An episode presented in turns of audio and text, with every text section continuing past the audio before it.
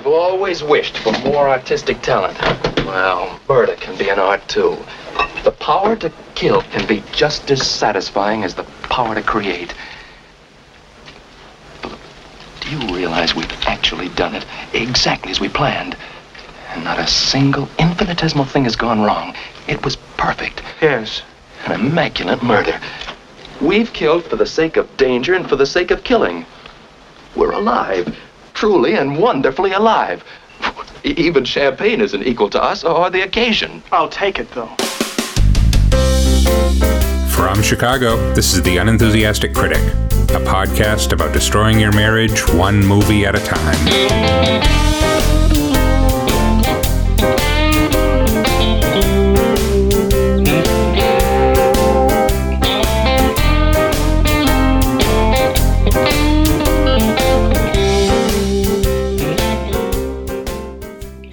Everyone, and welcome to The Unenthusiastic Critic. I'm Michael McDonough. I write about film and television at unaffiliatedcritic.com. With me today is a woman of such intellectual and cultural superiority that she's completely above the traditional moral concepts of good and evil. My lovely wife, Nakia, also known as the Unenthusiastic Critic. Hello. How are you today, dear? I'm fine. How are you? I'm alright. On today's episode, Nakia and I are sitting down for her first viewing of Alfred Hitchcock's Rope from 1948. Nakia will talk about the movie in a few minutes, but first, I thought we would talk a little bit about murder. How do you feel about murder? How do I feel about murder? Um, so it's a sin. Oh, really? You're starting there? I'm gonna start there. It's a sin. Okay. Morally. I do not believe that any person has the right to take someone else's life. In any circumstances. Well, that's not what I said. Okay. Well, Uh, sort of. Well, okay. Asterisk. I mean, you're Quaker? There are instances of self defense and things like where, you know, you gotta do what you gotta do. Zombie apocalypse, I guess. But yeah, in general, life is very precious and I don't think we should just be murdering each other. What if someone really, really pisses you off? Again, still not my right. Ideally, the universe will take care of that person. I don't have to do anything because, you know, yeah, the universe like the, the universe will act accordingly. needs a little goose once in a while and, to. you know, fix, restore the balance. Mhm. But it is not my role to act out. Okay, so that was that was the moral Yes. argument. Mhm. The- I, there's also the astrological argument, which is I'm a Pisces and we are not. I don't think we're known to be. I wonder if you did like a Star chart. survey of, of murderers, how many Pisces would be in there. I don't think. I don't think we murder. Now I'm curious. What do you think is the most murderous Not sure. zodiac sign? I'm not sure. Aries, maybe. I'm not sure. I dated a Scorpio once. She was pretty hostile. Scorpios, probably. Yeah. I mean, we're we're very forgiving people. We hold grudges like a bitch, but we're very forgiving and just sensitive, and we don't Forgive, Yeah, but don't never forget. forget. We're very sensitive. Okay, moral, Mhm. intellectual, Mhm. astrological. Sure. What about emotional? Do you do you go through life wanting to murder people? Yes. Because I do, as not you as well know. not as often as you, but I do have thoughts sometimes. So here's the thing. Part of me, if I'm being really honest with myself, I don't murder. and all of us. Right. I don't murder because I know I won't get away with it. And this is why. because I would never be the premeditated murderer. I am crime of passion murderer. I am Which is most murders. which is most Right. murders. So it, it would be messy, it would not be well thought out, Mhm. and I would have to be doing a lot of cleanup on the back end because I didn't plan on the front end. so that's probably what keeps me from doing it. Is it would be like somebody that I had been living with, like my husband, who Wait, I'm sorry. You, you, you chews slipped you loudly slipped or something something. in And so, and for like, like 15 years, I've been listening to this person chew loudly. And then one night I just snap and I stab you with a fucking fork. And I do would not be, chew. that la- no, this. Wait a minute. Your jaw sort of clicks a little bit. so, and that would be the end. Like that would I would it would I would just like flash red, and you would die by fork. And then it would be like a lot of blood and a lot of mess. And how do you, okay, I gotta fix this, and you gotta get rid of the body, and it, it's a whole thing. So, I got to be honest. I feel like you get the right jury, you're gonna get away with that. what right jury in the world would not convict a black woman Oh yeah, who murdered true. a white man? If you were white and you got the right jury, you could get away with that. Possibly. I would have to like make up something like you beat me or something. Like it would have to be it would have to see again, it would require thought at the front end that I have not done. because I have no intentions of murdering you. But I'm what I'm saying is, if I were to murder you, it would be in this moment of just like absolute mental and emotional break. So Okay, I just I want to caution you that now our millions of listeners Right. are all witness Yes. to the Mhm. fact mhm. that you have put a lot of thought yes, into the six people listening to this show. me. I have not. Again, I have not put thought into it. I know what it would be about. I have not put thought into it. Okay, let's let's let's talk in in larger terms here for a Okay. moment. I was, I was looking at some stats. Mhm. Okay, murder is and always has been a global sport. Yes. In 2017, which was the year I found stats available for, some 400,000 people worldwide were the victims of homicide, which isn't really that many. It's it's it's less than 1% Mhm. of all global deaths were murders. Okay. To put it in perspective of non disease related deaths, obviously most of them are disease related, Mhm. three times as many people die in car accidents as are murdered, and twice as many die from suicide. Murder, however, does kill more people than drownings, fires, accidental poisonings, drug overdoses, and, surprisingly, war. Hmm. And homicide is the leading cause of death for people between the ages of 15 and 49, who presumably are too young to die from something else. Right. Oh, and by the way, contrary to popular opinion, Chicago is not the murder capital of America. No. It's not even in the top 30 American cities, which frankly I feel means we're just not trying hard enough. Well, I mean, this. I mean, this is not what this is about, right? So, but the whole idea that we live in an unsafe country is just uh, crime rates are down in most places. They, they so- are. They're hugely down. yeah, it's just fear mongering. But okay. And this is sort of what I wanted to talk about because I think I think murder probably occupies a greater position in the cultural imagination than Mhm. is probably warranted. Sure. I mean, there aren't that many murders, and 99% of the murders that do occur are not interesting. They're just what you were. They're Yeah. the wife who stabs her husband in the head with a fork for, you know, chewing too loud. He had it coming sort of scenario. Yeah. Right. And yeah, and I haven't done the math on this, and I couldn't find stats on this. What percentage of plots in novels, movies, and TV shows do you think incorporate murder? Oh, I would say like. it's got to be like half. yeah, at least, I was right? gonna say like eighty percent. Yeah, yeah. Like, like even stuff that isn't about murder it Yeah. has a murder in it Yes. somewhere if i told you i'm writing a new screenplay and you said what's it about and i said oh it's about a murder Mhm. is there anything less imaginative than that that i could say No, no other So- than I guess a love story. I mean, that's boring. well half of those incorporate murder, Murder, that's true, and yeah. murder as well Two for. so so what is that why are we so fascinated by it I don't know. I mean, I think there is a little bit of mystery around it or a little bit of um intrigue because it's again, it's one of the most if not the most transgressive behaviors we can Mhm. engage in. And so the question is like how does someone get to that point? Like what what pushes someone to the point where they are making that choice? Particularly folks that like plan it. Like that takes that something has gone wrong.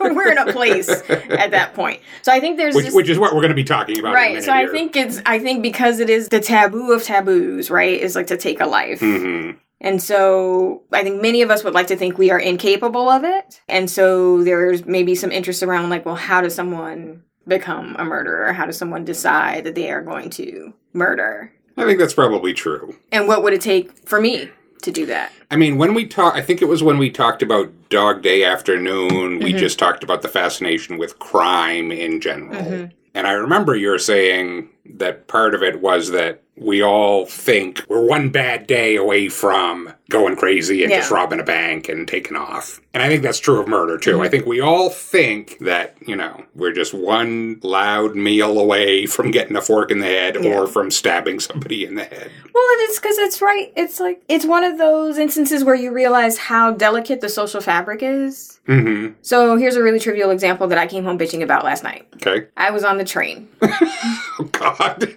and there was a gentleman. Wait, we need to insert a trigger warning Yeah. here, I think. This is gross. There was a gentleman sitting across from me, excavating his nose to the point where he was like up his fucking brain, and I and I'm literally staring And at him and pulling things out and is pull, what you like said. visibly pulling things out, like Mhm. string of snot coming out every time he pulls his finger out, and then he just puts his hand back on the seat, the L seat, and I who the hell? I just thought we had all decided that that wasn't something we were going to do. You don't like clip your The toenails social on the fabric train. depends. You don't dig in your nose. There's a social contract we that says we don't do that. agreed, right? Mhm. That that there's just some shit that in order for all of us to just move through a public space with the least amount of trauma, we're just all going to behave a little bit differently than we would in our own homes. And this guy was just deciding just to like, disregard that rule. Future murderer because he's already made a step.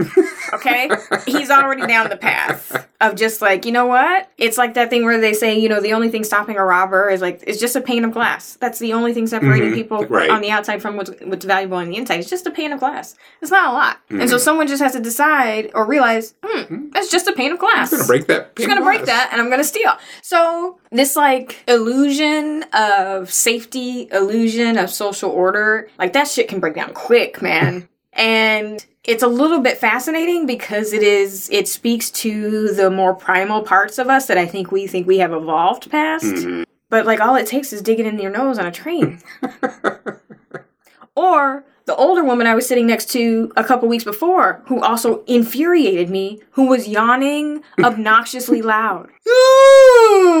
like no one yawns like that. That's not a real yawn. And then was doing it multiple times in a row. She, I imagined her death. I imagined murdering her. Yeah, see, I feel like there you're the one would- who's getting. You know, that's cro- where start approaching Yes. the line. I wish I had that like super arm strength where you just like shove somebody's head into a wall and it just like explodes like a melon.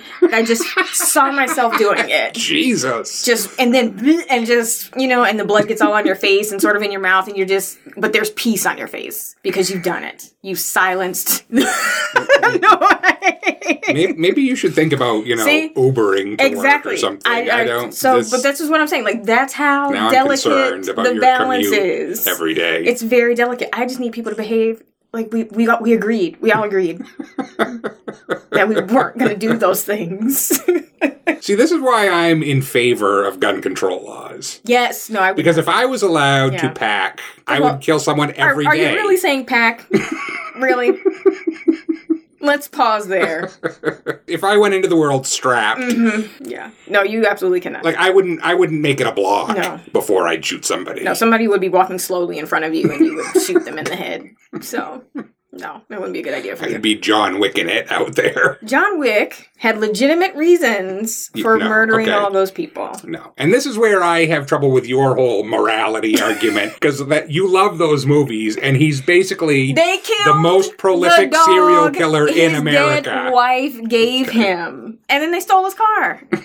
That doesn't mean he can walk into a business and kill every single human being there. You keep acting like he walked into a church and did, though he did shoot people in church. You keep Okay. acting like he did, you know, but, but it was a church that was like run by the mob. They were like holding money and shit for the mob. So, and the club was owned by the mob. Hmm. So those were bad people.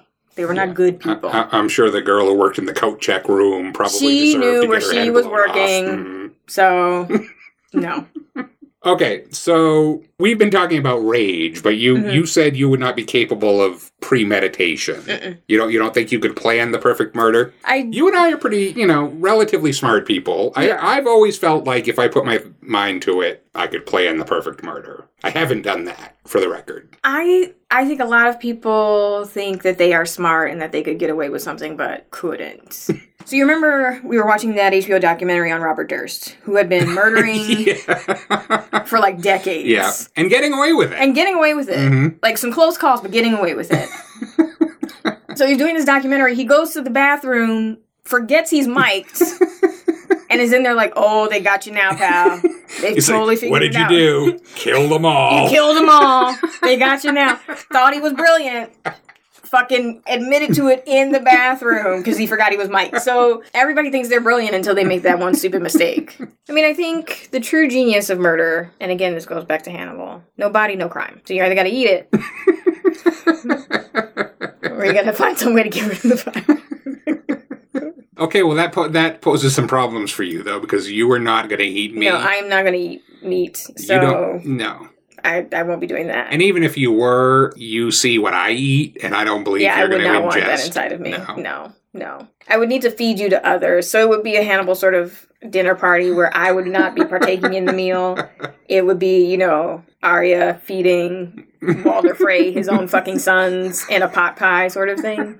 Or you need access to a lot of acid. Mhm. Acid like, is very you know, helpful. burn- like- I don't know where you buy big. See, this is what I'm saying. So of it. this, this is where it gets because you no body, no here. crime. So that's the part you have to figure out is like how do you get rid of the body? You can't just dump the body in a river. You can't just because shit always floats to the surface. It's always going to be found. So you got to get rid of the body. So, out of curiosity, and please speak into the microphone. Yes. Should I go missing? Mm-hmm. Where where would the police? Where should they be looking for me? Why would I say that?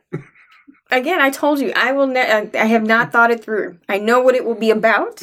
I have not thought it through. I, I got to be honest. I don't feel like I'm in any danger unless I become worth a lot more money than I'm worth. Yeah, right it's also not worth it to me. Like it's not. No, that's the other part. Yeah. It's not really worth it. I, there's no money for me to like flee to Mexico or anything like that. So you're Well- probably safe. We'll call that love. Okay. have you thought about murdering me? Never, dear. Oh, The thought has never, Bull ever shit. crossed my mind. No. See, I was honest. I engaged in this exercise honestly, and you, Well, I'm smart enough not to be captured on tape discussing how I would do it. well, whatever. Finally found a fella almost completely divine. But his vocabulary is killing this romance of mine. We get into an intimate situation. And then begins this Romeo's conversation. He says murder, he says. Every time we're kids, he says murder, he says. At a time like this, he says murder, he says. Is that the language of love? He says solid, he says. Takes him in his arms and says solid, he says. Meaning all the charms, he says solid, he says. Is that the language of love? Says chick, chick, you torture me, zoot. Are we living? I'm thinking of leaving him flat. He says dig, dig, the jump the old kicker is given. No, he gets on plainer than that. He says murder, he says. Every time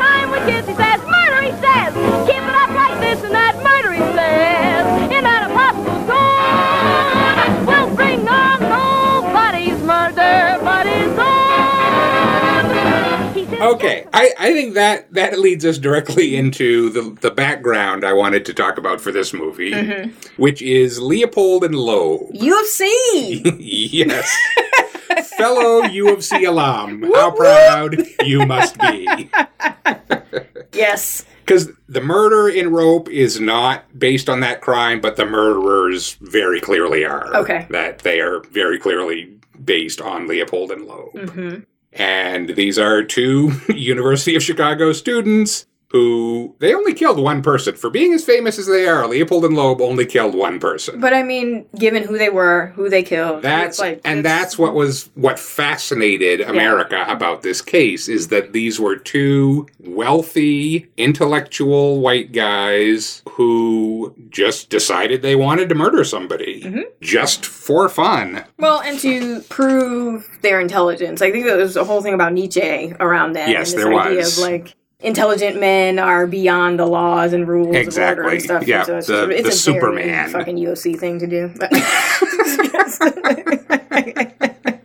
So yeah, Le- Leopold was obsessed with Nietzsche and really into that whole idea that there were people whose superiority put them beyond laws and morality. Uh, Loeb, I think, just wanted to kill somebody. He seemed to be obsessed with crime. Uh, he was a he was addicted to crime novels, detective stories, and stuff. And yeah, they spent seven months supposedly planning the perfect murder. And proving your point, it was not remotely the perfect murder. no. They were both from the wealthy Kenwood neighborhood on the south side of Chicago. So was their victim, who was Loeb's second cousin mm-hmm. and lived across the street from him, Bobby Franks, who was 14 years old. And they they were literally, after planning this murder for seven months, driving around looking for a victim and just decided, let's pick him. And had him get in the car. And there was, there was never agreement on who actually was driving and then who killed or hit the kid over the head from the back seat. They both claimed that they'd been driving that the mm-hmm. other did him. It didn't really matter. But they were free for 10 days after this murder. They made ridiculously elaborate instructions for a Like ransom, ransom, yeah. that they didn't even need or want. Yeah. It was way too complicated. It, it went wrong quickly. And I think it was Leopold dropped his glasses where they stashed the body. Yeah. And the police found the glasses, and it turned out to be there were only three glasses like that that had been prescribed to people in the Chicago area. So that narrowed the list of suspects down really quickly. Yeah, it wasn't brilliant at all. No. There was nothing about it that was brilliant. But I do think I do think what fascinated everybody about it was who they were mm-hmm. and the fact that they had no motive of any kind. Yeah. It wasn't for money, it wasn't out of rage, it was just that they wanted to see if they could do it. Mm-hmm.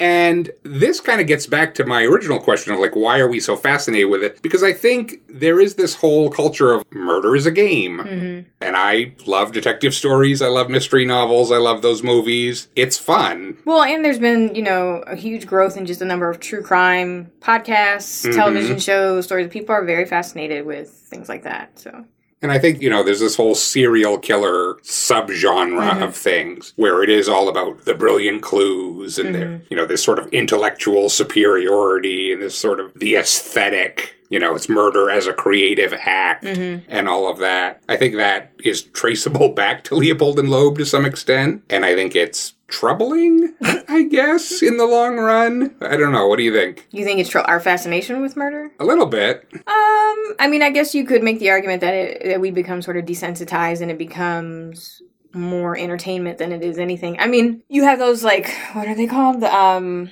purge movies that I find those particularly disturbing because it is this just like complete just disregard for this the sort of sacredness of life and this idea that that can be contained in one day. Yeah, but that's the other side of the equation. That's the side we were talking about before, where that's just like we're going to give everybody a day to Rage out. to rage out, mm-hmm. right? To release those mm-hmm. suppressed animal instincts. Mm-hmm. I haven't seen those movies by the I way, have so no I- idea. but- but that's that's kind of the other side of the equation from this sort of almost admiration that we have Mm-hmm. for these, you know, the Hannibal Lecters and those guys. That it's like, oh, he, he killed twenty people, but he's so classy and so clever. Well, I mean, I think we are a country that values intellect, even if that intellect shows up as evil. And it takes it to a place beyond the sort of ordinariness of a random killing or a killing that happens out of anger. Like, it takes it to somewhere different, hmm which I, again, speaks to something like there's something different going on with that person. They are living by a set of rules that the rest of us aren't. And for however, particularly for, I mean, serial killers, obviously they, they do it for long enough that it seems like, yeah, they have the system beat. Like they figured it out and they've been able to sort of do this. And I mean, I mean, with the show Hannibal, which I only watched a little bit of, I love that show. there was an elegance about Oh it. Oh yeah, and, he could a- cook. there's a beauty to it and it it became this like aesthetic activity of just like it was a curation right? Exactly. Yes. and it, i think it is a very human response to sort of be respectful and be like oh like you're not just some thug you're doing like you're trying you're like trying to do something here. You're trying to say You're something. Artiste. you're an artiste. And how does someone who is intelligent who we would say oh they could have done anything hmm and they chose to do this Right. Which is again, I think, part of the fascination Mm-hmm. of Leopold and Loeb. These were these guys were from very wealthy families. Their Mm-hmm. Yeah, no, families were, were. millionaires. Yeah. They were. Yeah. I think one of them, their parent, their dad was like one of trusted was Sears and Roebuck, and Yeah. like they were very They both went Yeah. to college at like 14 and 15. Yeah. They had graduated from the U of C. They were only 18 and 19 when they committed this murder. yeah, yeah. So I think part of the fascination is again what pushes someone to make that choice when it seems that they have privileges that have given them other options. hmm They don't have to murder for money. They don't have to murder for like they, there's no reason for them to be involved in crime or to be engaging in crime, but they choose it. Now, ironically, this was part of the defense uh, Clarence Darrow Mhm. gave for these two guys. Mhm. Darrow, they're actually, it was called the trial of the century. There was no trial. Darrow convinced them to plead guilty in an effort to save them from the death penalty. Yeah. That was that was what the so-called. It was really a hearing about sentencing. Right. And Darrow ended up giving this famous it was a 12 hour summation, which it's interesting mm-hmm. reading. It's all over the place. It's, mm-hmm. you know, to me, it's somewhat rambling and it's just like very passionate. But one of his lines of defense was, you know, this was the original affluenza mm. defense. Mm-hmm. He said, Your Honor, it is just as often a great misfortune to be the child of the rich as it is to be the child of the poor. Wealth has its misfortunes. Too much, too great opportunity and advantage given to a child has its misfortunes. Great wealth often curses all who touch it. And, you know, sort of blamed the parents for being absent parents and for letting the children be raised by nannies mm-hmm. and for them having too much too easily. Like, all of that became part of this defense of, of why these guys should not be hanged, which is what everyone in the country wanted to see Yeah. happen. That was part of the defense. Part of the defense was this sort of natural determinism of nature is strong and she is pitiless. She works in mysterious ways and we are, are her victims. Like these guys were just born this way and therefore it's not their fault. Mm-hmm. You know, he he was basically trying everything he could think of to try to get the judge not to not to hang these two kids. And Nietzsche, he blamed Nietzsche. He said it is hardly fair to hang a 19 year old boy for the philosophy that was taught him at the university. So they just came across some bad books. Bad literature, yeah. Bad philosophy. That's all. You said this was a very U of C undergraduate thing to do. What do you, let, let's actually let's unpack that a little That's- bit. no, what do you, what do you mean by that? That's not fair. I don't know that there are any other murderers in New you. oh, I'm sure there are. no, but this idea of like the engaging of the intellectual exercise, which is Uh-huh. like, you know, so I'm being very um, hyperbolic in this moment. But so, like, my freshman year, a, a sort of dorm mate of mine invited me to go to this club, and she said it's a the Objectivist Club, and I didn't know Oh, what the hell that meant. I was like, okay, whatever, we can check it out. and they were all Ayn Rand, Yeah. and it was all dudes and very into uh, the Fountainhead and. And so it's just like, would I be surprised if one of those gentlemen transgressed in some ways? Mhm. No, because that's like, it's just because it becomes it's an abstraction, right? Like it's not. It becomes testing a theory Right. it's a, it's an experiment and it's not about the actual physical act and and and what happens to that person what happens to that person's family what ha- like all of these other sort of ripple effects Right. it's just like i'm testing a theory Right. Bobby Uh, Franks was yeah. a real kid. He's Yeah. buried a couple of blocks north from us here in Rose Hill Cemetery. So, I mean, yeah, I do think that there's this nexus of kind of youth, privilege, Mhm. arrogance, Mhm. and intellectualism that is that dangerous. very very dangerous Leopold Loeb died in prison. Darrow's argument worked. They were both sentenced to life plus 99 Leopold years. got paroled though didn't he Leopold got paroled eventually after 30 some odd years. Loeb died in prison. He was killed. But Leopold, after he got out, supposedly he was asked whether he had gotten over this idea of himself as Nietzsche's Superman. Mm-hmm. And he said, little self awareness here, I have gotten over being 19. all right there you go Okay, let's move on to talking about this movie. So, what, besides what we've already talked about, do you actually know about this? i know nothing about this movie Absolutely nothing. absolutely not. Okay. Okay, so the year is 1948. It's directed by Alfred Hitchcock. What? How many Hitchcock movies should we be doing here? I'm not sure what you've seen. um i don't know that i've seen a ton of them You've seen Psycho. Seen you've seen The Birds. You've seen vertigo You've seen what's the one you like? Uh, Mar- is it Marnie? yes Okay, so I'm sure we will definitely do more Hitchcock movies at some point. Mhm. This, depending on who you ask, is not considered one of his masterpieces. okay Um, he did not consider it one of his masterpieces, but it's an interesting movie. It was an experiment. mm-hmm. The play, the original play, was written by Patrick Hamilton, and Hitchcock had seen the play and he talked about how the play was basically 90 unbroken minutes, takes place in real time, no act breaks or anything. Mhm. And he became enamored of the idea of trying to recreate this feeling in film. So, Rope is, you will see it referred to as a one shot movie. It is not, but it tries to pretend that it is. okay And this had not really been done, in part because it's incredible. It was incredibly difficult to pull off. Mhm. Film canisters held 10 minutes of film. You could not shoot a scene longer than 10 minutes without having to change the film canisters. Mhm. movie theaters, projectionists had to change the reels about every 26 or 30 minutes or something. So there had to be a break there. So it's just technically, it's just incredibly difficult to shoot something that appears to be all one shot. And he basically, later in life, said that he didn't think it worked. He said in his famous long interview with Francois Truffaut, he said, When I look back, of course, it's quite nonsensical and unreal because I was breaking all my own tradition of using film in the cutting of film to tell a story. I sort of think that's what's interesting about this because basically he was making a movie with both hands tied behind his back. Mm-hmm. More than the illusion of the long take, it's what I think is fun about this is just watching him not being able to do all of the things that he would normally do to create drama and create tension and all of that. Um, so I think it's interesting from that perspective. Stars Jimmy Stewart, Farley Granger, and John Dall. It was actually Hitchcock's first film in color, which is another thing he was not happy with. He wasn't happy with how it turned out. He shot it in muted colors, and then when he saw it in Technicolor, he was like, it's too bright, hmm. it's too, you know. So I think there were a lot of reasons he ended up frustrated on this. And we can talk some more about how it was done after we watch the movie. So I think we'll end up talking about that. I think we'll end up talking about all the murder stuff that we were just talking about. And then I think the other interesting thing to talk about with this is the are we calling it subtext? The gay subtext, Okay. which is barely subtext. I mean, he he got it by the Hays Code people. Mm-hmm. How again? Like they could not. These people could not have been very smart.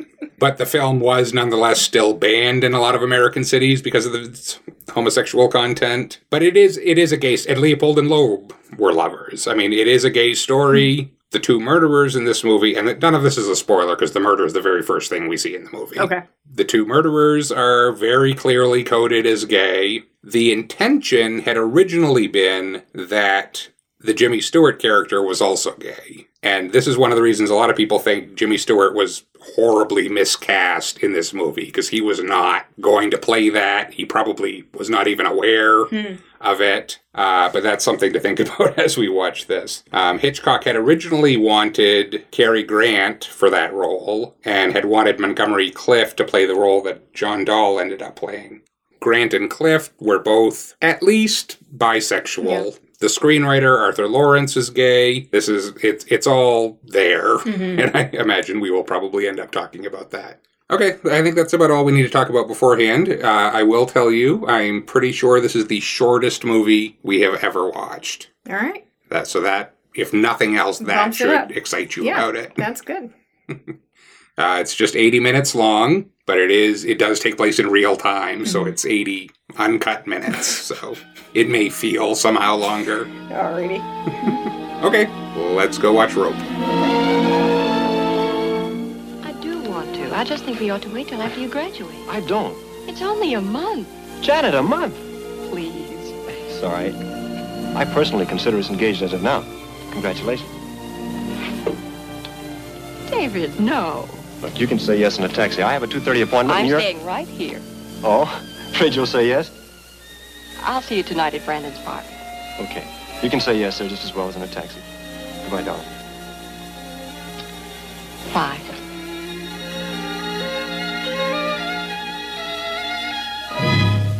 That's the last time she ever saw him alive. And that's the last time you'll ever see him alive. What happened to David Kentley changed my life completely and the lives of seven others. Janet Walker, Henry Kentley, the boy's father, his aunt, Mrs. Atwater, his best friend, Kenneth Lawrence, a housekeeper named Mrs. Wilson, and the two who were responsible for everything Brandon Shaw and Philip Morgan.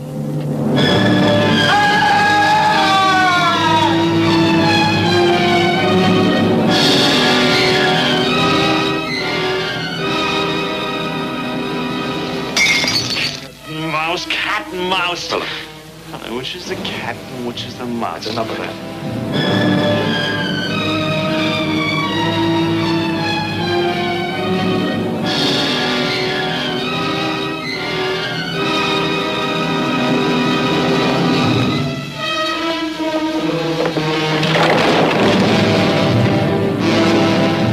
He's got it. He knows. He knows. He knows all Easy, I'll take care of you. you won't. I'd just as soon kill you as kill him.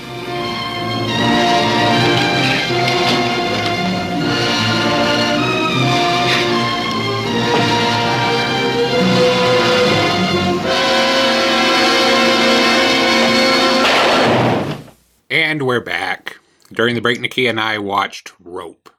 So let's talk about the filmmaking a little bit first. So, one of the reasons we watched Rope, and I don't remember if I said this at the top of the episode, is that Sam Mendes' 1917 is opening this week. And I haven't seen that yet. You probably won't see it at all. No. But I do know that one of the big gimmicks in it is that it all appears to take place in one long, continuous shot. Mhm. And there have been a few films that have done this. Alexander Sokurov did a film called Russian Ark that's literally one 96 minute Steadicam shot. Mike Figgis did a film called Time Code in 2000. And then just a few years ago, Inarritu's Birdman or the unendurable pretension of douchebaggery, whatever that movie was called, I don't think that was the title. uh, did did the same thing where it all appeared to be one long shot. Mhm. But I, I think so. I think this has gotten more common, and I think super long shots have gotten more common. But that's partially because the technology has made it much easier now. So I think to really appreciate rope, we have to remember what Hitchcock was dealing with in trying to do this. Mhm. This was before the invention of the Steadicam. This was before, obviously, computers, digital film, all those other things that make it easier to hide cuts between things. And at this point, cameras were huge. Like, cameras were big, gigantic, rolling things. You know, nobody was walking around with an iPhone filming them through this apartment. Right. So the and like I said before, the cameras only held 10 minutes of film at a time. So the set was built all of the walls were built on rollers. So doorways would open up like sliding doors as characters moved through them to make room for the cameras to follow. Mm-hmm. That kind of stuff. The whole set was set up to, to come apart and go back together silently. Furniture was on rollers to move it out of the way so the camera could pan back and forth throughout through the apartment as it needed to. And then you have just the challenge of shooting on film. Everything goes perfectly for 9 minutes and 30 seconds and then someone blows the take and you have to go back and do the entire thing over again. Right. So, from that perspective alone, I do think this is kind of a dazzling achievement. But none of that really matters that much if the story is not engrossing. And in fact, the reviews for this movie were not uniformly great. Pretty much everyone focused on the gimmick of it and then said, eh, you know, it's a pretty thin story beyond that. What did you think? I liked it. I thought it was a taut thriller.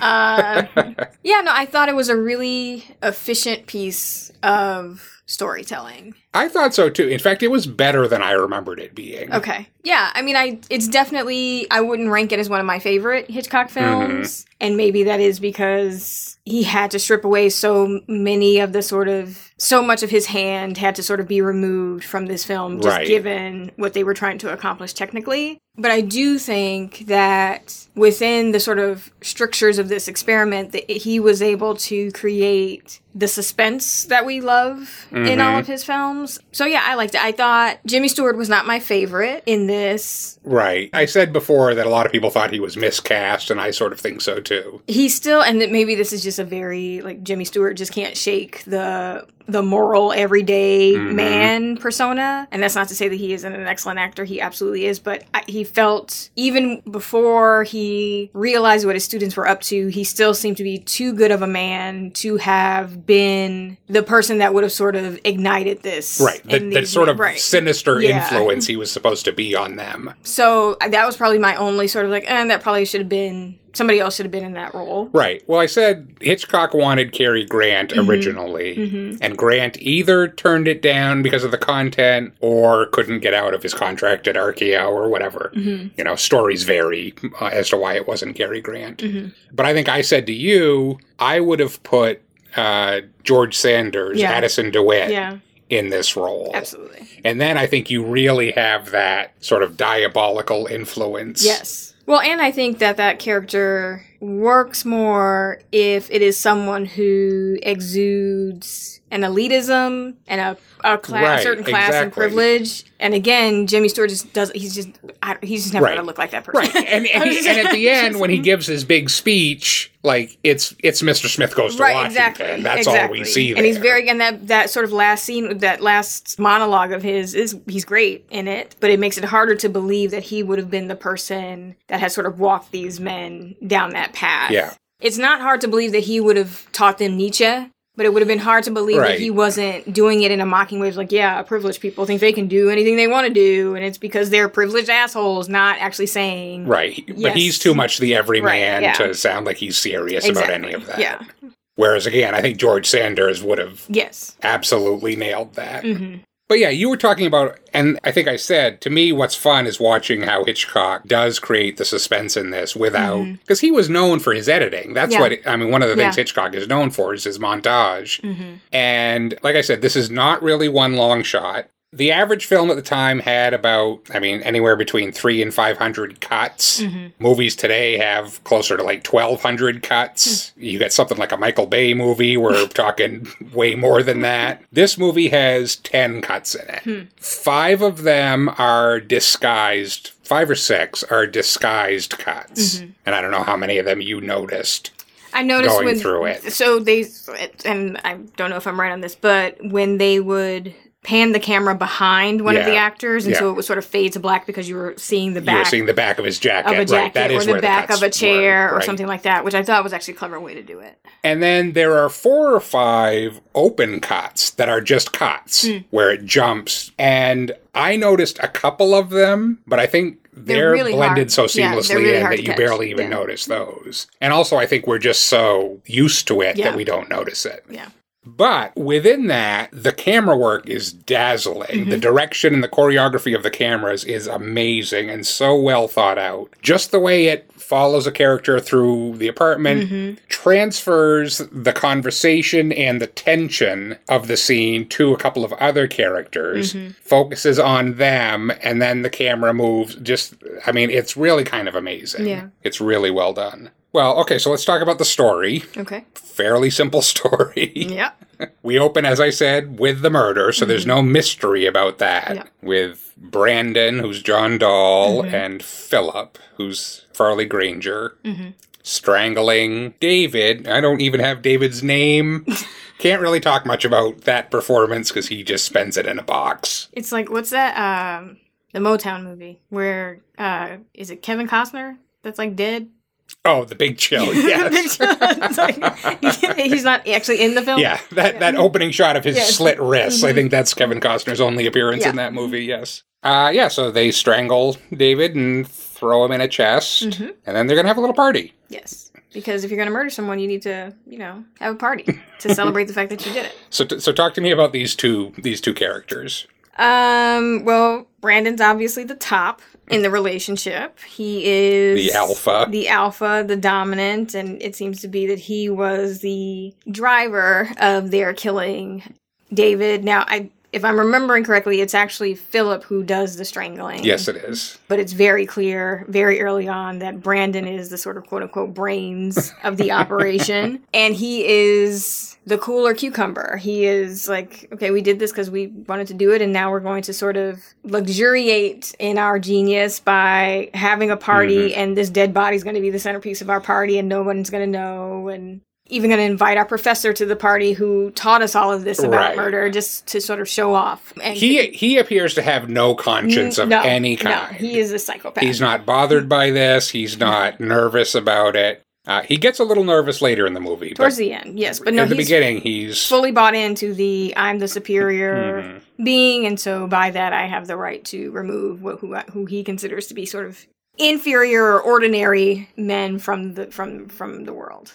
But Philip, and this comes back to your old rule about know, know your, your crew, man. Don't if you don't murder in pairs, murder alone because inevitably somebody is going to dime the other person out, and it's just not. Yeah. So Philip is jumpy from moment one. Yeah. He is a mess and can barely contain himself over the course of the film and just sort of gets drunker and messier Mhm. as the night goes on. I mean, that character is almost played for laughs. Yeah, Like, this yeah. is to some extent a comedy, and that Mhm. character, as he gets drunker, just becomes more sloppy Yeah. and obvious. Yeah. But yeah, his guilt seems to kick in Pretty quickly. right away. Yeah. Brandon, how did you feel When? during it? I don't know, really. I don't remember feeling very much of anything. Until his body went limp. And I knew it was over. And then? Then I felt tremendously exhilarated. How did you feel? Oh, I. Brandon was basically standing there having an orgasm through it all. It was clearly exhilarating and erotic for him hmm in a way that it obviously wasn't for Philip. So, Okay, well, do you want to start talking about the sexual subtext here? um, I mean, I don't know how much subtext there was. I mean, they are obviously a couple. Um, they were planning to go t- like up north to a cabin Yeah. together and spend have a little holiday away. And you know, you had this thing of like the body and the chest that nobody talked about, but they knew. So it's this idea of like being in the closet, Right, unquote, sort of the- exactly. The, the unspoken Yeah. elephant in the room was was the homosexuality. So And yeah. David was straight. David was straight. Yes, Because David had a fiance who we meet, and yes. Yes, which apparently made him maybe one of the reasons why they considered him to be ordinary and therefore dispens- disposable. hmm But yes, So it, it's interesting how that plays into that whole the whole Superman notion and mm-hmm. kind of plays into the you know movies for a long time had been coding the sort of intellectual characters mm-hmm. And the sort of the aesthetes Right. as gay. Right. And this movie is kind of very aware of that and sort of positions them as these, you know, that they consider themselves superior to the straights. Yeah. And, you know. And even now, I mean, I think there's often that element in these serial killer mm-hmm. characters. Mm-hmm. I mean, Hannibal Lecter is quite an aesthete yes, too. yes, And I think there, I in one of the Hannibal Lecter books or movies, there's a character who says that. Like I always figured he was queer. I think the Mm-hmm. guy says just because it was all you know fancy dinner parties and all of that. So it's pairing like, lovely wines with their dead Yeah, bodies. exactly. Yes, yes, so yeah. I mean, so then you know, we're gonna have a little dinner party here. yeah. And we're not going to have dinner and the dinner table. No, that was Plan A, but then Brandon has a brainstorm. Yeah. We are going to repurpose the chest holding the dead body of David as a dinner table. And so they um, drape it with this like pink lace and top it with two candelabras. You're not whole- you're not impressed with the decor. Well, I mean, because it's it, that's morbid, um, more than a little bit morbid. But of course, it's like this is their presentation, and part of their presentation is this dead body that only they know about, and so Mm-hmm. it's part of the performance. It's part of the the murder tableau. the Yes. murder tableau. And it is twisted because who they have invited to this party Mm-hmm. Yeah. is David's parents. Mm-hmm. It turns out David's mother doesn't come, but David's father and aunt Yes, come. Mrs. Atwater, David's fiance. fiance, Janet, Mm-hmm. David's best friend, who used to date Janet. who Janet. used to date Janet. I think I think there's a question about that's Ken. I think there's a question about where Ken fits on the sexuality s- spectrum mm-hmm. here too. Because in the first half of the movie, we think Janet dumped Ken Right. for David, mm-hmm. and then we find out no, no, Ken Dumped dumped, Janet. Janet. So that's an interesting question there. Is that everybody at the party? And then Rupert and Rupert. and Philip is horrified when he learns Brandon has invited Rupert. Right, because he's sure that Rupert will figure them out immediately. Right. He says he's the one man on the planet that could be suspicious about what we've done. Mm-hmm. I thought you liked Rupert. I do. Well then, Brandon, of all the people on this earth, Rupert Cadell is the one man most likely to suspect. he's the one man who might appreciate this from our angle, the artistic one. That's what's exciting. I'm glad it excites you. It frightens me. I know, I Rupert. I- suggest you keep your voice down. It would have been too easy with the others, Philip, and too dull. As for Rupert, I, uh, I once thought of inviting him to join us. Why didn't you? The more the merrier. Because he, he hasn't the nerve. Oh, intellectually he could have come along. He's brilliant, but he's a little too uh, fastidious. He could have invented and he could have admired, but he never could have acted.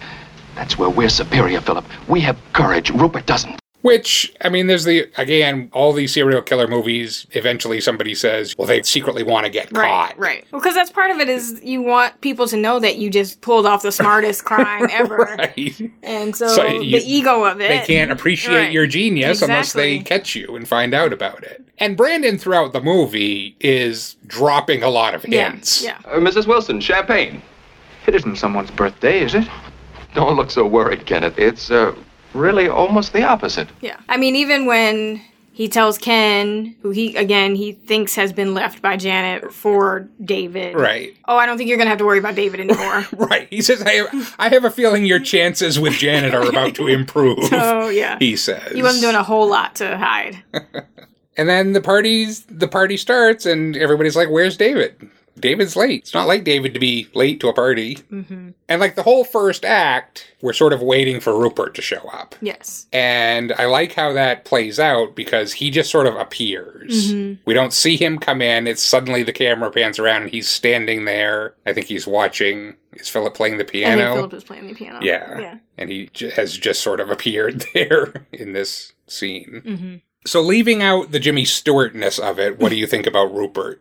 So I think Rupert is an interesting character, and thinking about how different actors might have played it, George Sanders would have felt sort of of a kind with that group of people who had assembled of the same sort of class and the same sort of privilege. And Right. so he would have seemed like an older version he- of Brandon. Right. And so the almost I don't know that it was so much contempt or sort of slight mockery that you that I think Jimmy Stewart brings to it. The way that he interacts with the other party goers. Mhm. Like the whole thing he has with David's aunt about she can't remember the names of actors and she can't right, remember the Mrs. names of. Atwater's. And yes. so he's like, Oh, he was thrilling in that new thing with Bergman.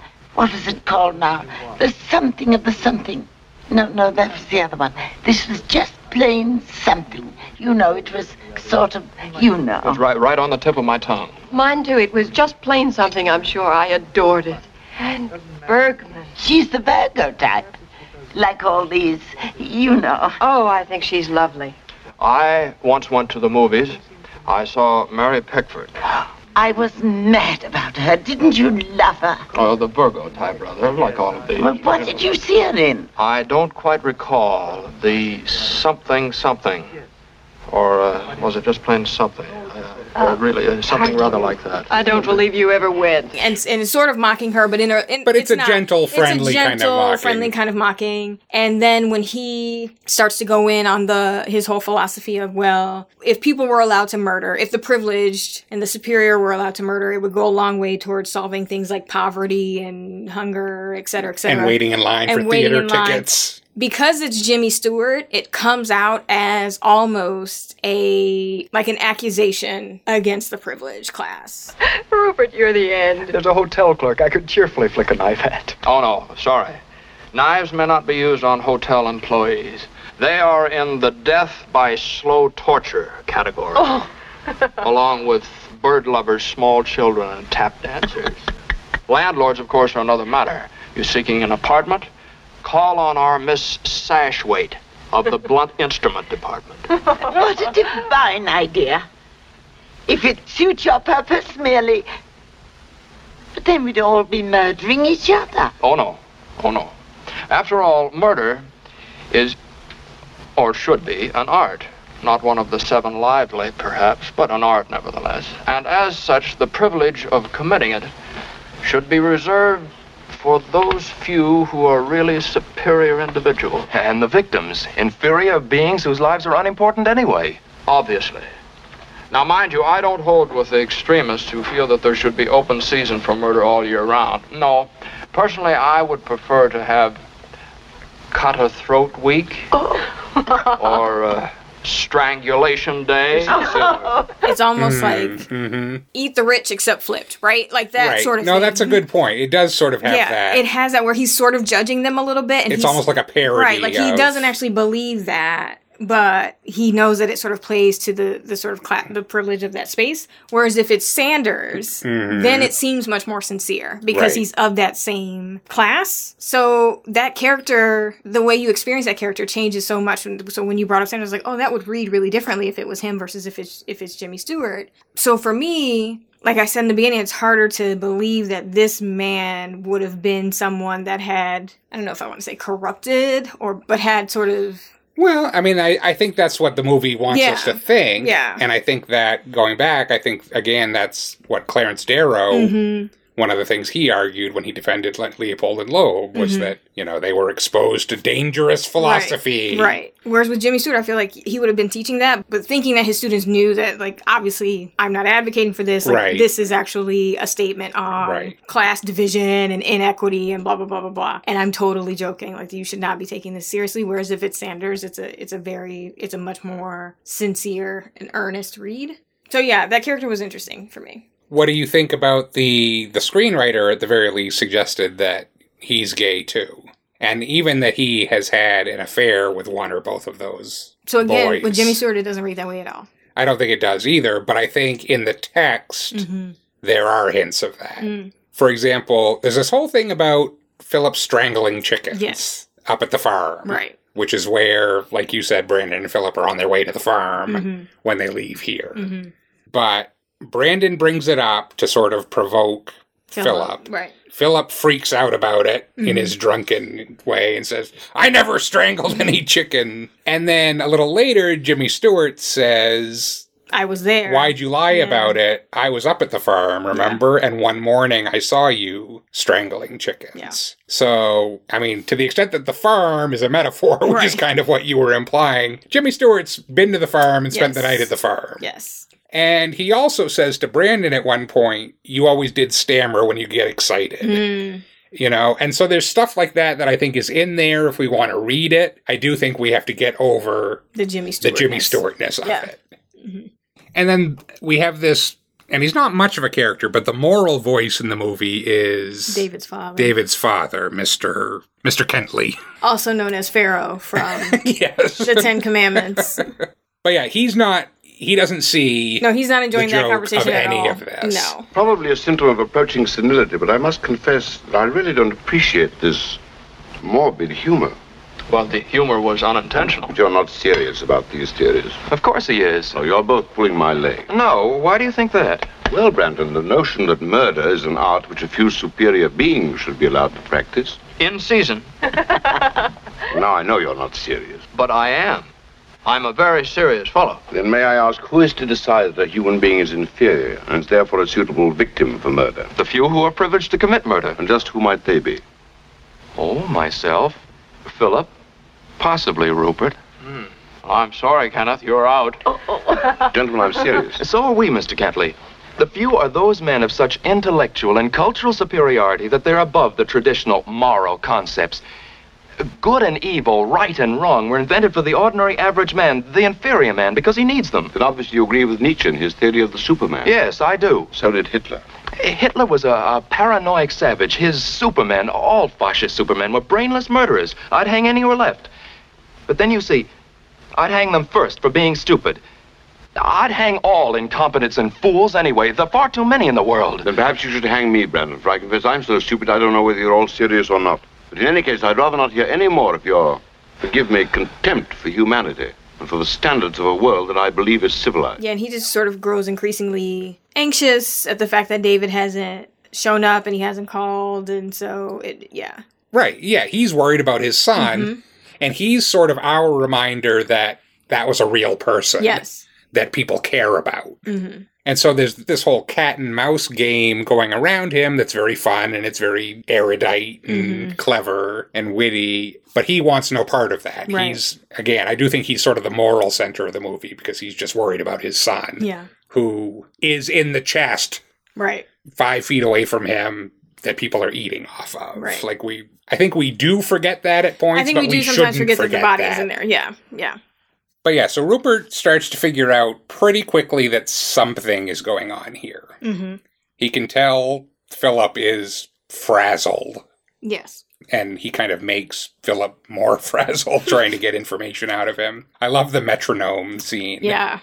Philip's playing the piano, and Rupert comes up and turns the metronome on. Mm-hmm. I must say. All right, I'll ask you. What do you suspect? Oh, I've forgotten. Where's David, Philip? I don't know. Why? Brandon knows, Does he? doesn't he? Not that I know. Oh, come now. I don't. Why don't you ask Brandon? I have. But he's too busy maneuvering the other two points of the triangle. What for, Philip? Just what is Brandon trying to do with Janet and Kenneth? What- What's the matter? What are you laughing? At? Nothing, Mel. What is? What am? What am I so far off the track? There's nothing going on at all, Rupert. You're uh, more than usually allergic to the truth tonight, Philip. That's the second time you haven't told it. Thanks. When was the first? When you said you'd never strangled a chicken. And just that tick, tick, It's tick, nerve-wracking. Which seems, I don't know if it actually gets faster. It seems It to like, seem like it get up, faster as it, you know, as the tension of that scene is rising. Yeah. It's really well done. I think for a while, Rupert just thinks it's about Janet, that Brandon is playing games. He's trying to get Which Janet he is. back with He's also Ken. doing that. He is also doing that. Yes. So yes, he's sort of trying to get Janet to go back to Ken, who I assume it's evidently is you know worthy enough to you know continue breathing. So he's there's definitely a little manipulation game going on there, but he's doing that, not realizing that Ken dumped Janet, Right. and not the other way around. And so the two of them, Ken and Janet, have their own little moment where they realize that Brandon is like playing with them and is trying to do something, and that's sort of the moment where they start to question, like, well, why? What's going on here? And where's where's Right. David? And This is a weird. Everybody Yeah. seems to understand that this is it's a, weird, party. dinner party. It's a weird party. Yeah. but nobody's quite sure why it's Yeah. weird, why it's so weird, or what Brandon is really up to.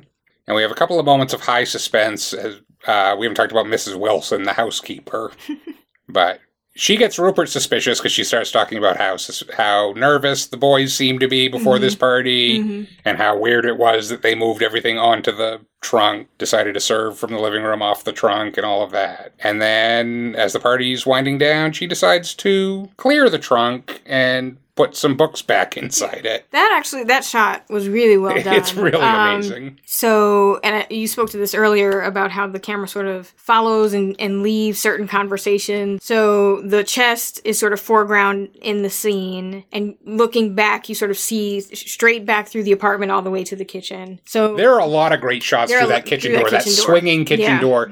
And ag- I'm sorry to interrupt, No. but just thinking about the fact that this all had to be choreographed and it was all one long Mm-hmm. take, just getting the timing right yeah, on that swinging door so you could see what you were supposed to see. right. There's there's a point earlier where we see Brandon drop the rope, the Yeah. murder weapon, into a drawer, and it's perfectly timed as that door swings Yeah. open and shut. So we see. I can't even fathom how long it took No, to yeah, rehearse all of many this. many takes, I imagine.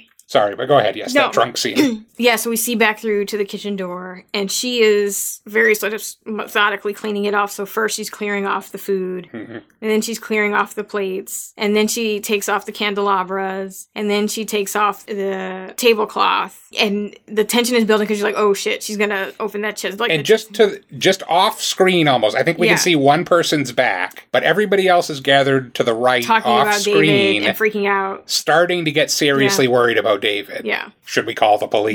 Yeah, but we just see her sort of slowly Yeah. clearing off the chest. And then, yes, she picks up the books and starts to put the books in the chest. starts thi- to lift the lid on the chest. And I think Rupert, Jimmy Stewart's character, Yeah. comes over to try to help her, and Brandon goes over quickly. And he's like, "No, no, let's just keep the books. Maybe don't worry about the books right now. on top of the chest. It's totally fine." It's a fantastic. it's a sequence. really well shot sequence because you see her sort of walk back to the kitchen to put things back, come back up to the chest to move more things off, take that back to the kitchen. It's a great sort of long shot. Um, And it's again, it's just so Hitchcockian Yeah, too. I mean, that's his. He, you know, he had his classic line about if two characters are talking and a bomb suddenly goes off, that's shock. Mm-hmm. If two characters are- talking and you show the audience the bomb under the table, that's suspense. Yeah. And it's like that body in this movie Is is, the the, bomb. bomb. under the table Yeah. throughout the entire movie. But yeah, I think that's the moment where Rupert starts to get seriously Yeah. suspicious about what's happening here is when Brandon won't let her open that trunk. Mhm. He's starting to piece it all together, but he still can't quite believe it. He still Right. wants to th- think that he's just letting his imagination run away with him, Mhm. even though he's sort of figured it all out Yeah. at this point. He just doesn't think anyone would really do it Right. because he's been talking this way for years, Mhm. but would never really do it. But then the party's pretty much over. Yeah. Uh, I don't think anyone had a good time. No, not at all. Actually, I think Rupert says at one point, I think I'm the only person here having a good time. Well, that's because he thought he was investigating something that was fun, and then I think started to realize that oh no, this is not Yeah. a fun thing that's Right. happening right now. Yeah. There is a parlor game going on, but it's not yeah, a no, fun it's not. one. It's not fun. So the family and everybody leaves because they are at this point seriously Yes, worried about David. They're going to go call the police or Yeah. whatever and Mhm. try to track him down. Mhm. And Rupert leaves. Yeah. But first, he goes to the the closet for his hat, yes. and And Mrs. Wilson. hands him the wrong hat, and he looks in it, and the initials DK are stitched into the hat, so it's obviously that that was David's hat. Yeah. Um, and so I think that that was one of the last sort of puzzle pieces for him. It was like, okay, well, David was obviously here. But he still leaves. He still leaves. Because he still doesn't want to believe it. Right. And he's gone for a few minutes. And is this where Philip really freaks out? Yeah, Philip starts to freak. You know, Brandon still thinks that they have gotten away with the perfect murder, and his party went very well. And Brandon is so he's, he's so proud of himself. Self, you know, he's like, this party's going to go down in history. oh, Philip, th- this party really deserves to go down in history. well, come on, it's over. And it couldn't have gone more beautifully. Yes, it could. Without Rupert. Oh, but he was brilliant. He helped me say all the things I've wanted to say to those idiots. He gave the party the very touch I predicted. The touch of what? Prying? Snooping? Or just plain pumping? Do you know how busy he was questioning me? About what? Oh, what difference? You were busy in there arranging that other little touch of yours. What touch? Tying up the books that way. Oh, I thought that was wonderful. Didn't you like it? No, Brandon, I didn't like it one bit. He'll ruin everything with your neat little touches. Quiet, Mrs. Wilson's still here. Determined to get drunk, aren't you? I am drunk. And just as childish as you were before when you called me a liar. You had no business telling that story. Why did you lie anyway? I had to. Have you ever bothered for just one minute to understand how someone else might feel? I'm not sentimental, if that's what you. No, that's not what I mean, but it doesn't matter. Nothing matters. Except that Mr. Brandon liked the party. Mr. Brandon gave the party. Mr. Brandon had a delightful evening. Well, I had a rotten evening. And Philip is just like, okay, we need to get the fuck out of Dodge. and then Rupert calls up and is uh, Philip answers the phone, and he's just not good at this because he basically freaks out on the phone, is like, ah, ah, and then just drops the phone. And Brandon has to go and say, yeah, no, no, Philip's just having a hard night. He comes back and he yells at Brandon. He knows we killed him. he figured it out. He's it's like the good. phone is just off the hook. I'm He's sure Jimmy good. Stewart heard that too. not good.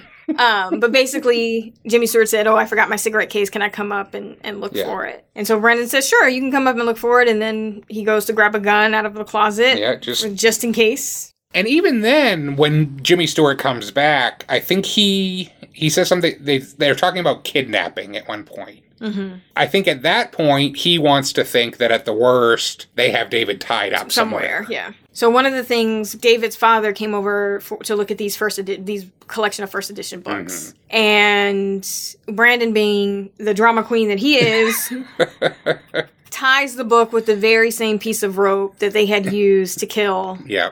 his son. And Rupert notices Philip freaking out about the fact that Brandon had tied the books with these ropes. Yeah. And so that was another sort of, okay, it obviously involved rope. And so it's like Right. maybe he, they've tied him up somewhere or something like that. But yeah. Yeah.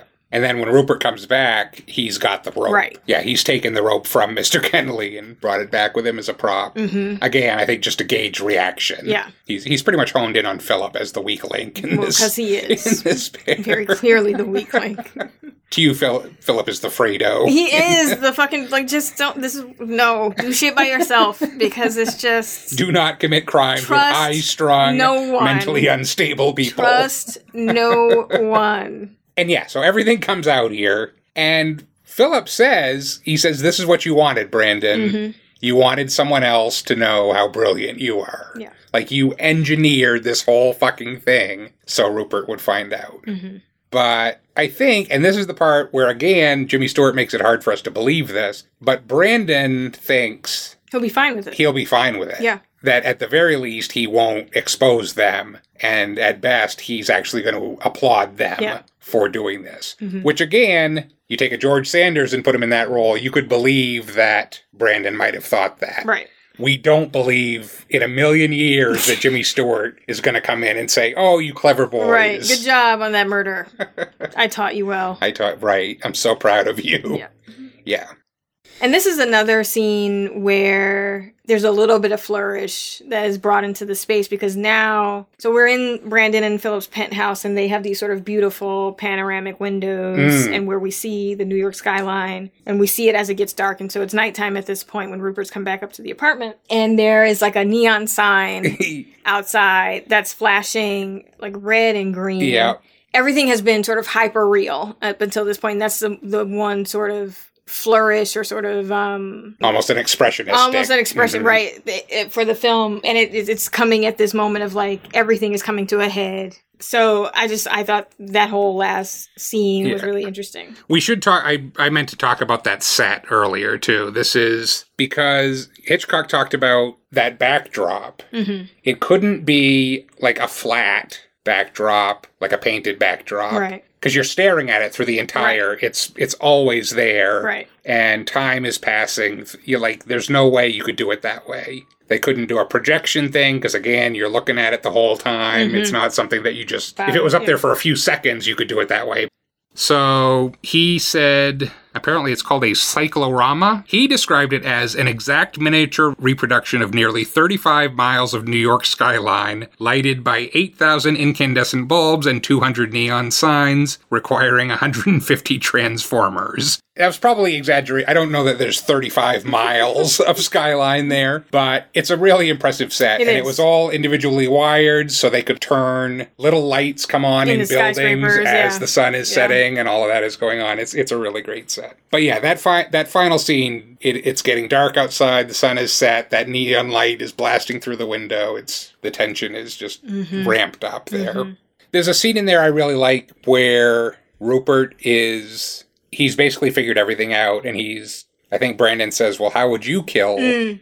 David?" Mhm. And Rupert thinks about it and he's like, "Well, I suppose it could have happened like this." and then the camera And Hitchcock does the whole thing with just the camera. Mhm. It's fucking brilliant. It I love it. yeah No character, just the camera moving throughout that apartment. Well, I suppose you would invite him in over here, and you'd bring him over here, and you'd and stand have a behind him and drink, stand. it was really yeah, well it's really well done. yeah And then Jimmy Stewart gives his big speech. yeah What do you mean? I mean that tonight you've made me ashamed of every concept I ever had of superior or inferior beings.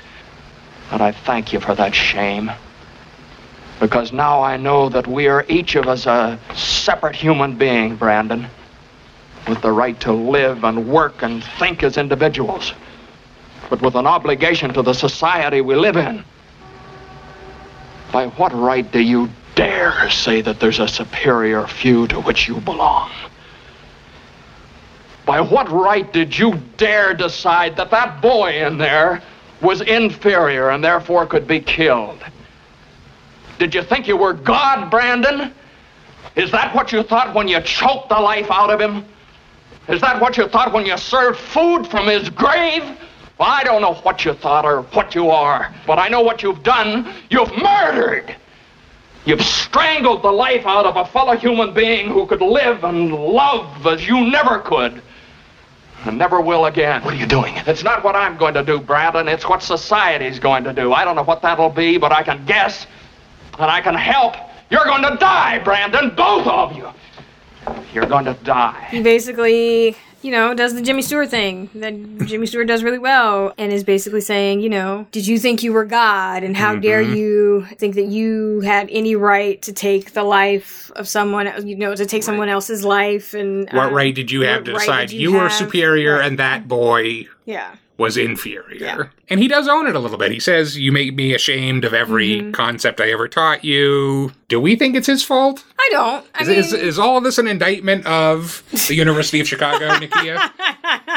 uh, if I was still paying back, Academia in general and your alma mater in particular? if I was still paying back loans, I'd say absolutely fuck that place. Uh, but no, I so no because there are a lot of things that you learn, and this is any college, anywhere, even pre before college, that no one is saying you need to act on. No one is saying you need to take as scripture. No one is Mhm. saying that you need. You know, the point is to get you to think for yourself and to hopefully make informed choices and informed decisions. So I don't blame him as an instructor. I guess he probably could have been a little bit more clear in his lectures that this was like a rhetorical exercise and not a life mission. Well, he, I mean, he does say, he says, I have talked this way all my Mhm. life. He says, but I always knew deep down there was something essential in me That would not allow that me. would not let me do it. Yeah. And so he just happened to run up against Somebody who one, eh, or if not two. I mean, Philip is. call it one and a half. Yeah, because Philip is just Jesus. Um, one person who didn't have that in them, Right. that did not have that same sort of moral code where murder was just wrong. You didn't do it. Okay. So then we're coming back to Clarence Darrow here. I mean, Darrow argued the combination of these things, right?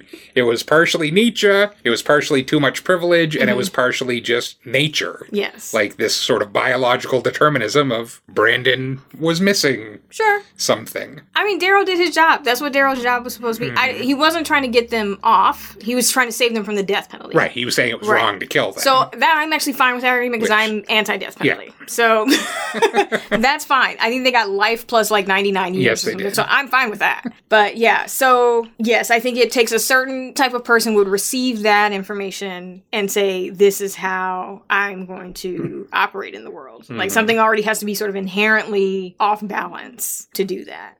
The more sort of arguably benign thing is like, okay, well, they also teach like neoliberalism and we can talk about how that has destroyed the planet right so it's like you know and people go out and they do that uh, they act accordingly to neoliberalism I mean, there's no doubt that like professors have a lot of power Yes, over young absolutely, minds, and some of them do And not use it responsibly. Does inform things, right? And the, the their students go on to be in positions of power, and and their decisions are informed by, you know, things that they have learned. The degree of which it destroys varies, but you know, you can make an argument. There are lots of things that people learn, and it goes on to lead to the death of millions of people. what, what was that? I didn't quite hear that. Something about the deaths of millions of people. Yes. I don't, I don't know who you're thinking of there. you know, it, I took some classes from folks who was just like, "Ah, you're very pro war. so, yeah. I do like how the end of the movie plays out. It's not logical because Jimmy Stewart, instead of going to the phone and calling the police, He shoots outside the window. he opens the window and fires shots. I actually like that though. That's that's what what I'm saying. Go ahead, you go. I like it because we've been in a like they've been in a sort of bubble Yeah, for the whole film because the windows are closed and you know you've just been in this sort of basically one room for the most part with them and then that opening of the window seems to almost like let all the pressure out of that room and brings the inside the outside in. And it's also reestablishing the social contract Mm-hmm. because what what we then hear is the voices of all the neighbors and think, were that gunshots? I think that was gunshots. Somebody might be hurt. Let's call, the, police. Yep. And it's like bringing society back Mhm. into that apartment Mhm. where they have tried to create this little hermetically sealed Right. bubble Outside of privilege. the laws of Yeah. society. Yes. Yeah. Mhm. Even though logically it makes It makes no absolutely sense no sense. that he does Well, and then he sits down and they're like, okay, well, I guess I'm going to have a drink. And Yeah, for the Brandon's just like, I'm going to up." fix myself another drink. I'm just like, uh, are you going to shoot him? Just like, I would shoot them.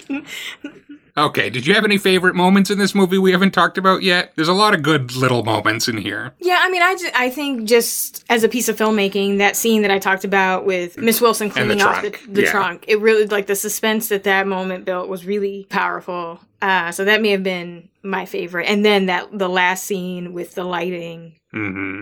I thought was really great. Okay, well, it sounds like you didn't hate this one. No, I liked it. Okay. I thought it was good. Not again, not my favorite Hitchcock, but I, I really did. I did enjoy it. Okay, because a few episodes ago, I listed a bunch of all the movies we'd watched so far, and you Mhm. know whether you liked them or didn't like them. Sure. I'm gonna I'm gonna now get you to commit from here on out. This is a yay. At the end of each Sure. episode, this is a yay. This is a yay. This is a movie people should watch. You were Sure. glad you watched it. Sure. And where should people look for my body? What again? No body. the whole point is there. You can. You got to get rid of the body. There cannot be a body. So you need to have access to a big ass vat of acid, or you need to chop that shit up and feed it to some people. But you, there cannot be a body. Okay. Did I tell you about the time I played? We did this performance of uh, the Telltale Heart, and I was the protagonist. I guess he wouldn't be a protagonist, but he Uh, was yeah. my protagonist. You were the murderer. I was a murderer. Okay, that's Uh, typecasting. Yes, but we improvised a little bit, and I made fake body parts. Like I, st- I took some pajama pants and like stuffed them with um newspaper so that they were. Wait, like how legs. how old are we talking here? This is junior high. Junior high. Okay. Um, and so it's like, oh, the beating of the heart when he's at the end of the book and he's like going crazy and he's like pulling up the planks. And then I threw the body parts out into totally off book, like not Totally off in the novel at all. No. But it was fucking amazing. So you were not one of those directors who thinks, you know, what you don't Right. see is, Exa- is no, no, no, you no. wanted them to see. I wanted to freak the shit out of them, and I just threw body parts into the audience, and it was so good. But so otherwise, I am very much get rid of the body, do not keep the body. But it makes for a, a good show. Okay, I think we're done.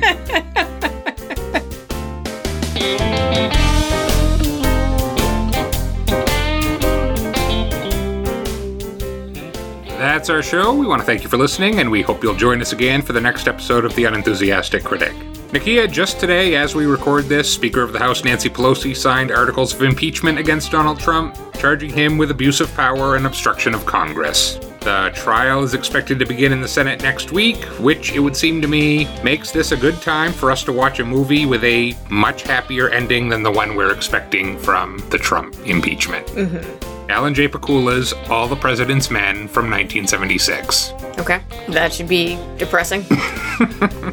Not as depressing as contemporary life.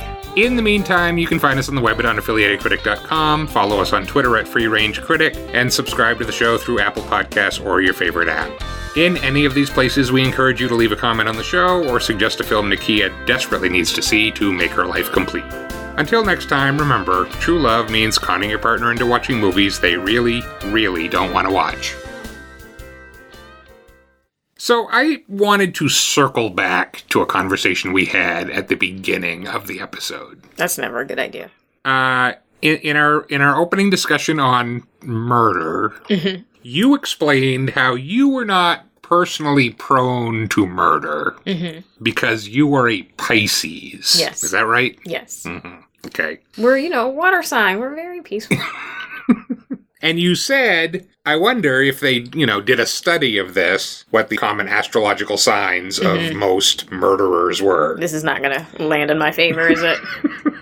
So I got curious about that. and lo and behold, you were not the first person to wonder about it. Okay. Uh, I found an article on Bustle, written by Carolyn Steber, called These Are the Most Common Zodiac Signs Among Serial Killers. Bustle created a list of the 25 biggest serial killers of all time mm-hmm. and looked at their star signs. Do you want to make a prediction about how that came out? Well, if we're circling back, then that means that I was wrong, and Pisces is like number one serial killer. Steber writes, topping our list of notorious serial killers was, rather surprisingly, the typically sweet and dreamy Pisces. See, but you see, typically sweet and dreamy. uh, do you see topping the list of serial killers? Well, that's so that's an anomaly. He's a. He was, I don't think so. He, he- No. like his moon was in the wrong place. This sign accounted for a whopping five out of the 25 killers they looked at, That's not including big names like Dennis Rader, the BTK killer, Aileen Wuornos, who's the woman Charlize Theron played in Monster, Oh. Donald Henry Gaskins, John Wayne Gacy, Shit, and Gacy Richard was a- Ramirez, the Night Stalker. But it's only five. out of that's right, out of the 25 they Yeah. looked at, That's not. That's all right. more than any other sign on the list. Oh well, that's unfortunate. Steber goes on to write Pisces, as mentioned above, is often referred to as the dreamer of the zodiac. This sign has a long list of positive qualities, including high levels of kindness, compassion, and See? intuition. But they are also known to be clingy, out of touch with reality, and self pitying. This is a setup. While the sign's kindness and compassion clearly wasn't at play when it came to the lives of Rader, Wuornos, Gaskins, Gacy, and Ramirez, it is interesting to consider why so many killers were born under the Pisces sign. Could it have something to do with the fact that they're often out of touch with reality? Any comment This on was like that? a personal attack. and this interview is over. There's no comment on that. Maybe it's like here here it is. okay. Those are all white people. Oh, I'm sorry. Y'all should Black Pisces Yes. is a whole is a whole other black separate. Pisces of color. We're, we're we don't do shit like that. it's white nonsense. Okay. It's white Pisces nonsense. They're tainting the sign. There actually aren't a lot of black serial killers. There aren't a lot of serial killers of color. I don't believe. No. no we don't do shit. Now, I grant you, they basically picked Yes, it's 25 very. people This is not out a of hundreds of scientific possible. right. Exactly. Full size is you know this shit is skewed. And I and I looked it up. I'm a Virgo, so I looked it up. Uh, Albert DeSalvo, the Boston Strangler, was a Mm. Virgo, Mm-hmm. as was Ed Gein, the murderer who inspired Psycho, the Texas Chainsaw Massacre, and Silence of the Lambs. See, that's worse.